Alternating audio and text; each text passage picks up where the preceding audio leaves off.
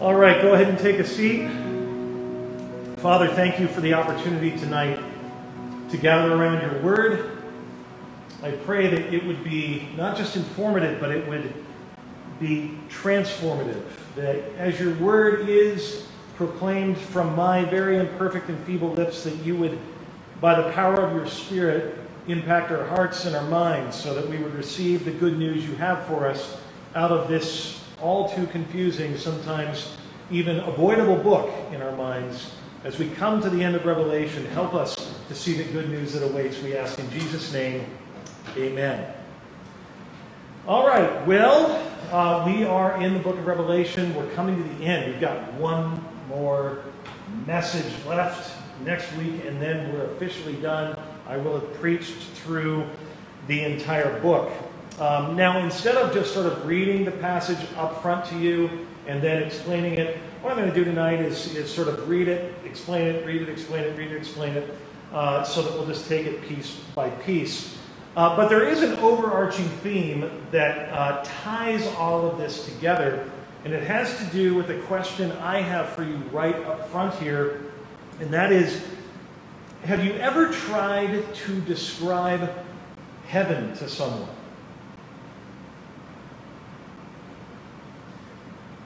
And if you have,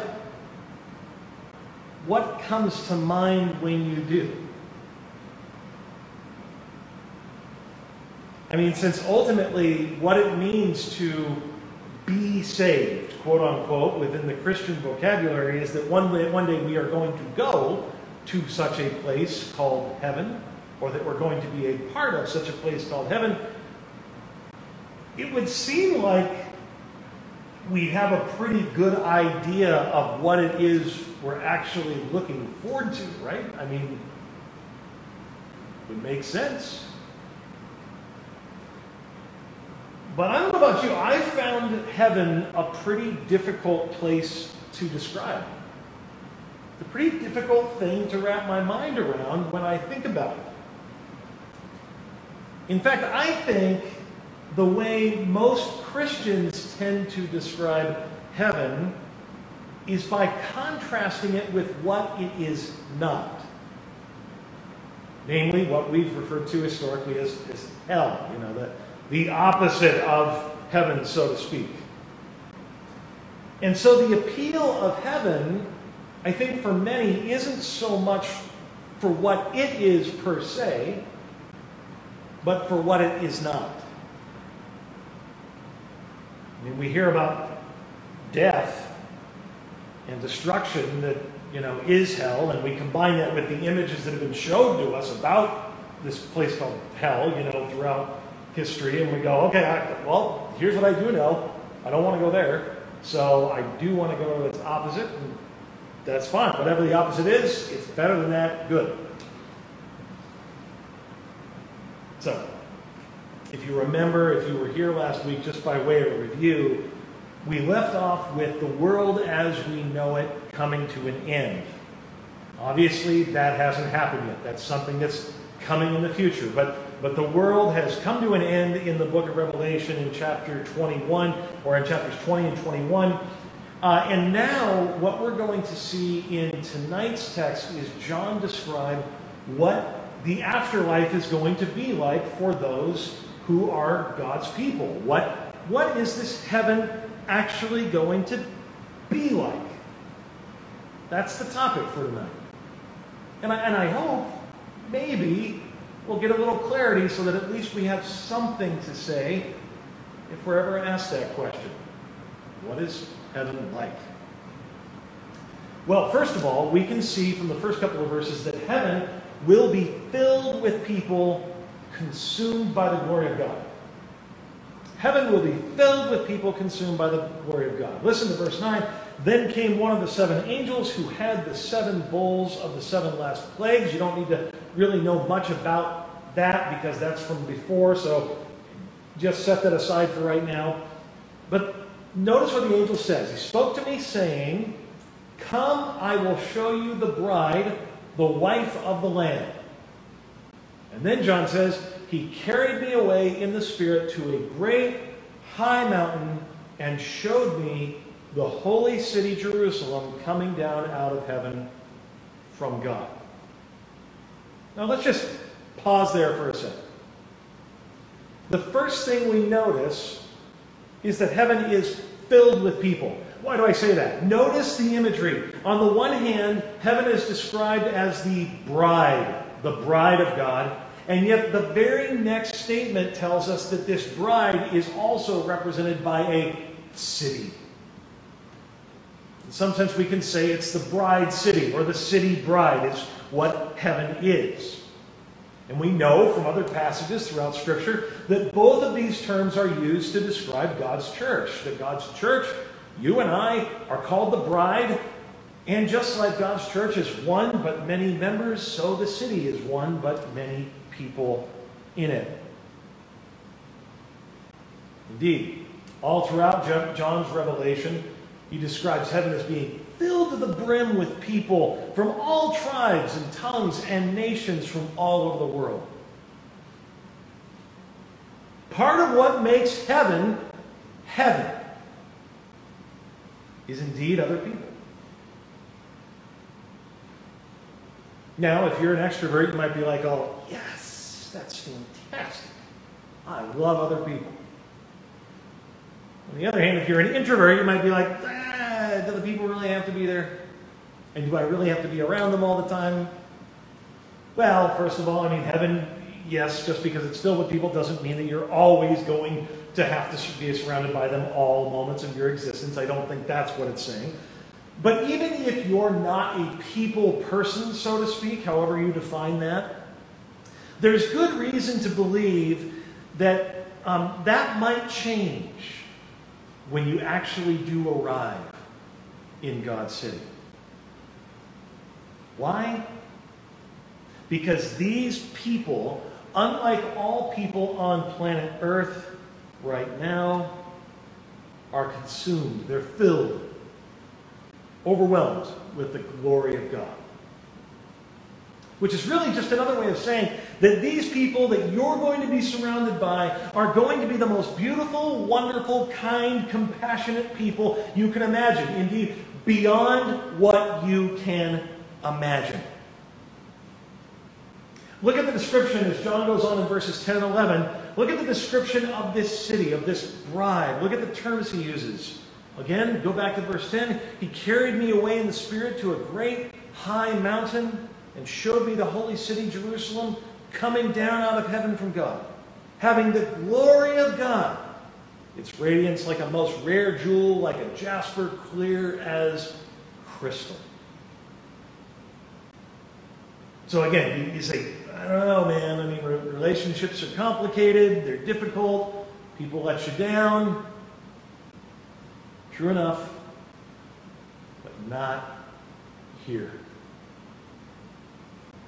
Not in this place. Heaven, because all people will be consumed with the glory of God. They will not be prone to the same sins and failures and slanders and gossips and violence and all the other things that people are prone to. They are described as being radiant, like the most rare of jewels.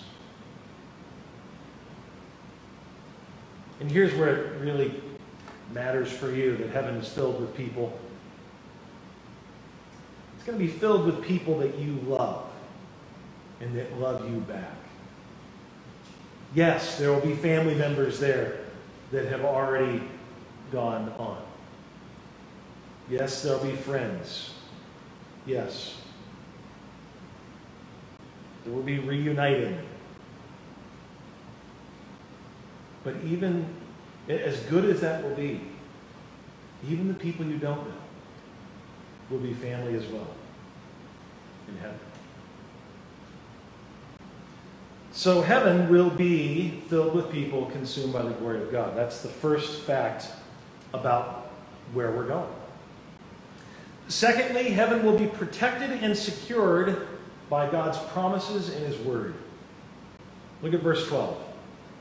John says, It had a great high wall with 12 gates, and at the gates were 12 angels, and on the gates the names of the 12 tribes of the sons of Israel were inscribed. And on the east, three gates, on the north, three gates, and on the south, three gates, and on the west, three gates. And the wall of the city had 12 foundations, and on them were the 12 names of the 12 apostles of the Lamb.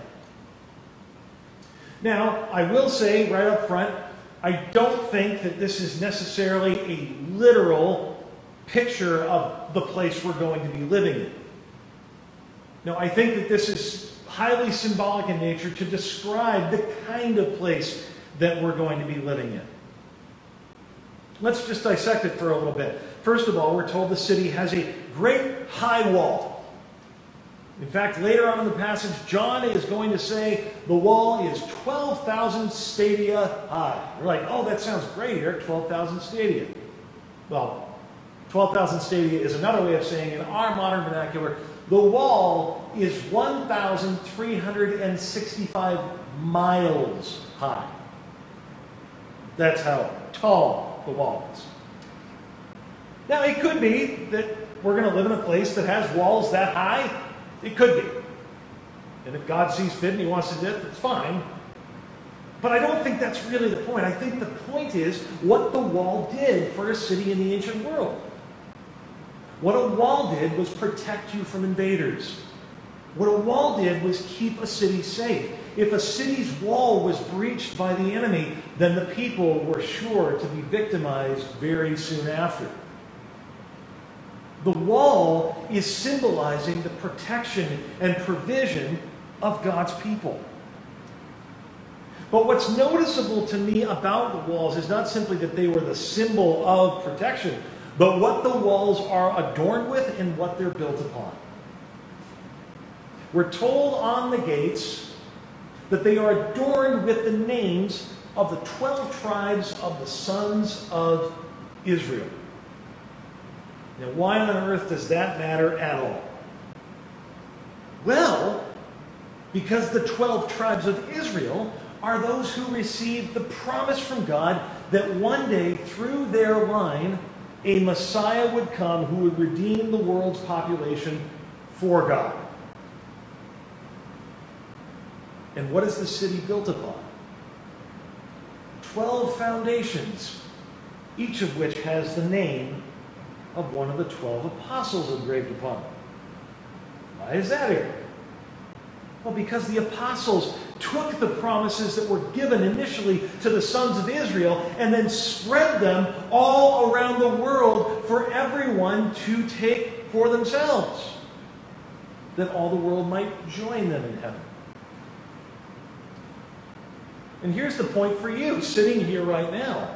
This means that ultimately your spot in heaven is completely secure, completely protected there because these promises of God, this testimony of Jesus Christ that the, the, apostles were preaching, has also been preached to you. The forgiveness of sins has been declared over you by God's word. And as you receive that word, as you take it for yourself, as, as being for you, you are then made into a citizen of God's heavenly kingdom. And even now, can know it is waiting for you. Until one day you will occupy it in your body. So that's the second element. First element, filled with people consumed by the glory of God. Second element, you're going, it's built on and preserves us through God's word and promises. Third element of heaven, heaven will be perfect. That's certainly what the imagery is alluding to when we get to verse 15. Check it out. And the one who spoke with me had a measuring rod of gold to measure the city and its gates and walls. The city lies four square, its length the same as its width, and he measured the city with his rod, 12,000 stadia. Its length, width, and height are equal all the way around. He also measured its wall, 144 cubits by human measurement, which is an, which also is an angel's measurement. In other words, really, really, really, really thick. The wall was built of jasper, while the city was pure gold, like clear glass. The foundations of the wall of the city were adorned with every kind of jewel. The first was jasper, the second sapphire, the third agate or uh, agate, the fourth emerald, the fifth onyx, the sixth carnelian, the seventh chrysolite, the eighth beryl, the ninth topaz, the, the tenth uh, chrysoprase, the eleventh jacinth, the twelfth amethyst. You don't need to know how to pronounce all those, since obviously I can only pronounce about seven of them. And finally, the twelve gates were twelve pearls, each of the gates made of a single pearl, and the street of the city was pure gold, like transparent glass.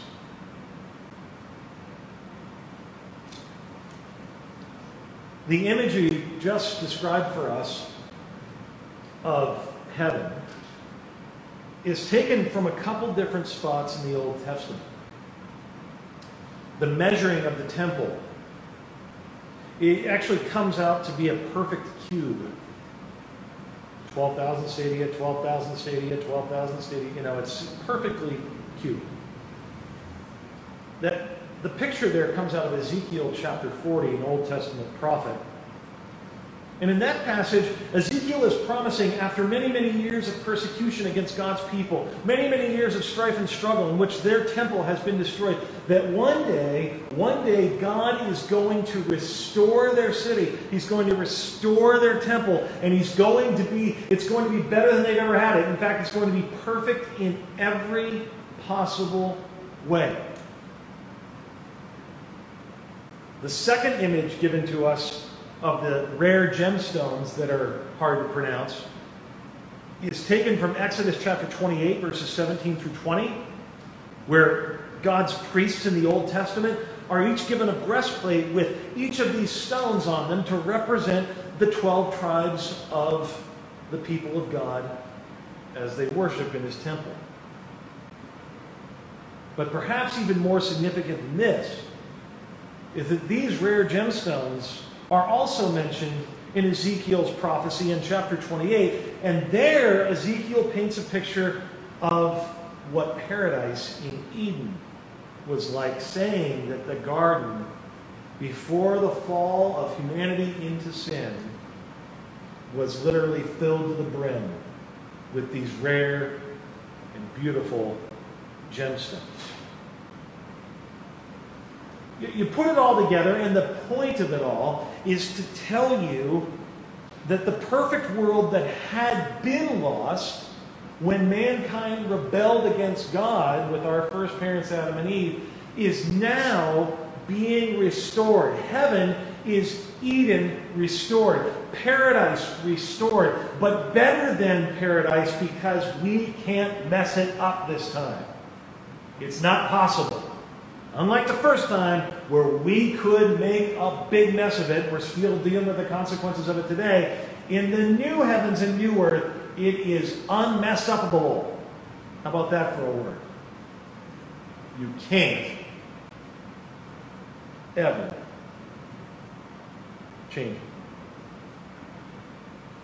And because this is the case, because it will be perfect, heaven will be worshipful. Heaven will be worshipful. Look at verse 22. And I saw no temple in the city, for its temple is the Lord God, the Almighty, and the Lamb. And the city has no need of sun or moon to shine on it, for the glory of God gives it light, and its lamp is the Lamb. By its light, the nations will walk, and the kings of the earth will bring their glory into it, and its gates will never be shut by day, and there will be no night there. But nothing unclean, oh, excuse me, but nothing unclean will enter into it, nor anyone who does what is detestable or false, but only those who are written in the Lamb's book of life.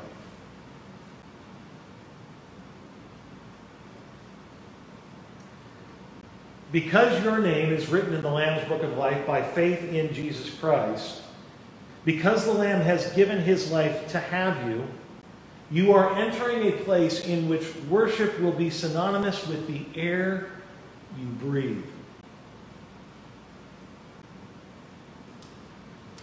Unfortunately, the image that the church has conjured, uh, conjured up to depict this reality of worship in heaven has not always been very helpful. And so when, when people think about heaven, maybe the one thing they do know is like, well, we're going there to worship forever and ever. And then what comes to mind for a lot of people is ancient pictures of like fat babies sitting on a cloud playing a harp. And you're like, okay, maybe for a little bit, but for eternity? That's what it's going to be like? Well, no, that's not what it's going to be like. It's not going to be stoic and boring. That's not the picture Scripture gives us. The picture Scripture gives us is that truly, for the first time, we will really do all things to the glory of God, and it will feel great. It will feel wonderful. I don't know if you've ever had, uh, you know, what's sometimes called a mountaintop experience, whether you know, in church or some other place in your life. But, but there's, there's certain moments in our life where it feels like we're getting a taste of something beyond anything else we've experienced here, where we feel it's it, the highest of highs, but it's not because of some drug we've taken. There's just almost this ecstatic state. I remember one time, and it's only happened a few times for me, but I remember this one time I was attending a church in Minneapolis, Minnesota. I just happened to have a couple extra days there before I had to travel uh, to another spot to, uh, to attend some classes and, and some lectures. And so I decided to go to this church that was fairly well known and pretty large. I wanted to see what all the hype was about. And as I remember it, I mean, the sermon was good and all, and, and I appreciated what the preacher said especially as a young preacher, again, I just tend to listen real carefully to hear what other preachers are talking about and how they present themselves. But there was a moment in that service, particularly during the music, where, I mean, it felt like I was experiencing a little bit of heaven on earth. And it happened during a song that I had never heard before. Now, I mean, a little background about me. I did not grow up in church very much, but when I did grow, uh, go to church, I'm originally from Southern California, when I did go to church, my family tended to go to um, more charismatic style churches. And as a result, I was never exposed to hymns my entire life. So when even after I became a pastor for a little while, I was still being exposed to these like really famous hymns, well-known hymns for the first time. And the first time I ever heard the hymn "And Can It Be" was in this church service. I'd never heard it before.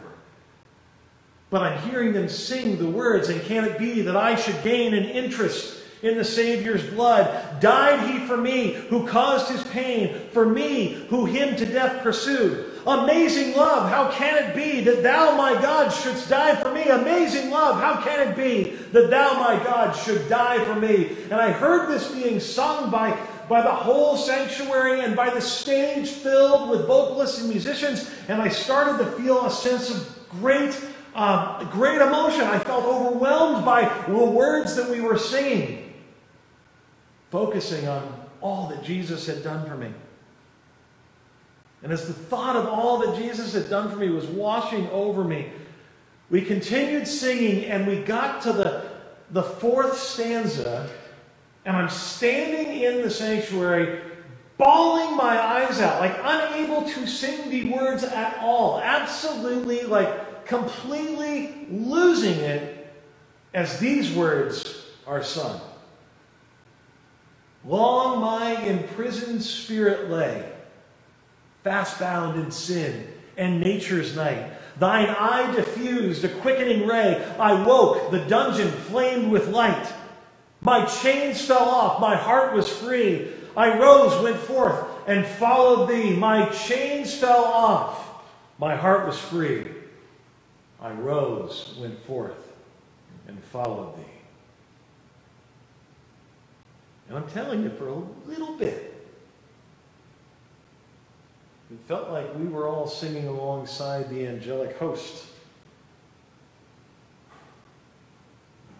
And I realized I got a glimpse of what every breath in heaven will be like.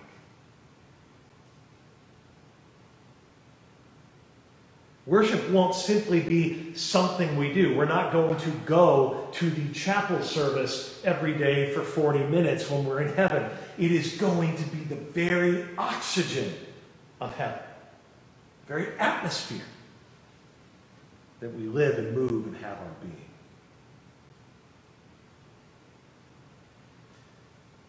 And so we finally come to the last aspect of heaven found in our text, and that is heaven will be forever. It will be eternal. Then the angel showed me the river of the water of life, bright as crystal, flowing from the throne of God and of the Lamb through the middle of the street of the city. Also on either side of the river, the tree of life with its 12 kinds of fruit, yielding its fruit each month, the leaves of the tree for the healing of the nations. No longer will there be anything accursed, but the throne of God and of the Lamb will be in it, and his servants will worship him. They will see his face, and his name will be on their foreheads, and night will be no more. They will need no light of lamp or sun, for the Lord God will be their light, and they will reign forever and ever. The river of the water of life is going to flow, freely for you to drink. And the tree of life that had been forbidden to all humanity upon the world's fall into sin is now going to grow abundantly, and you and I will be able to pick from its fruit and eat of it all day long.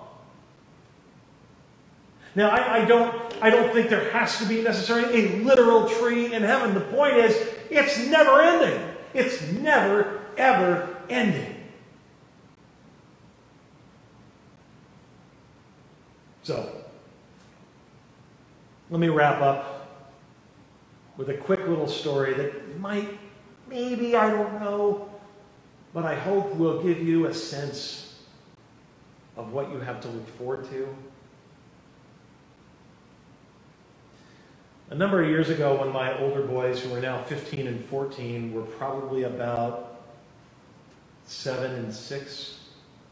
I was putting them to bed in their room. They shared a room where we were at. And one of my boys asked me, Dad, what's heaven like?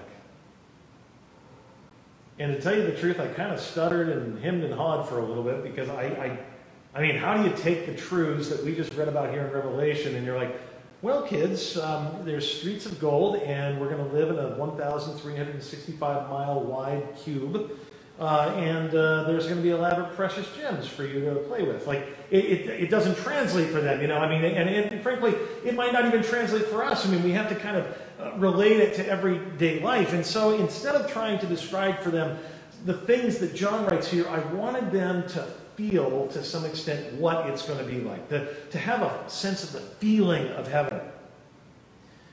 And so I had them close their eyes and he said, Boys, I want you just to think about one moment where you were really, really happy, where you just were filled with joy.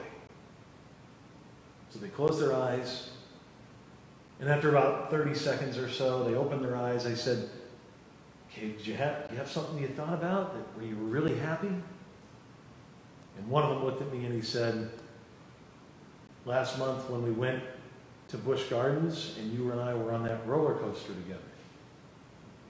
I said, okay. And then the other one said, actually, I was going to say last year when you and I went to Nickelodeon World in Minneapolis, and we were on that roller coaster together. so both of them had a roller coaster story, but that was the that was the feeling, the sense of great joy that they had. And I said, okay, close your eyes again. Picture that feeling of just excitement and happiness and relief and joy as you're going on the roller coaster. I want you to put your mind there, and I want you to imagine that feeling times one million. And imagine that it will never, ever go away. And they both said, Whoa.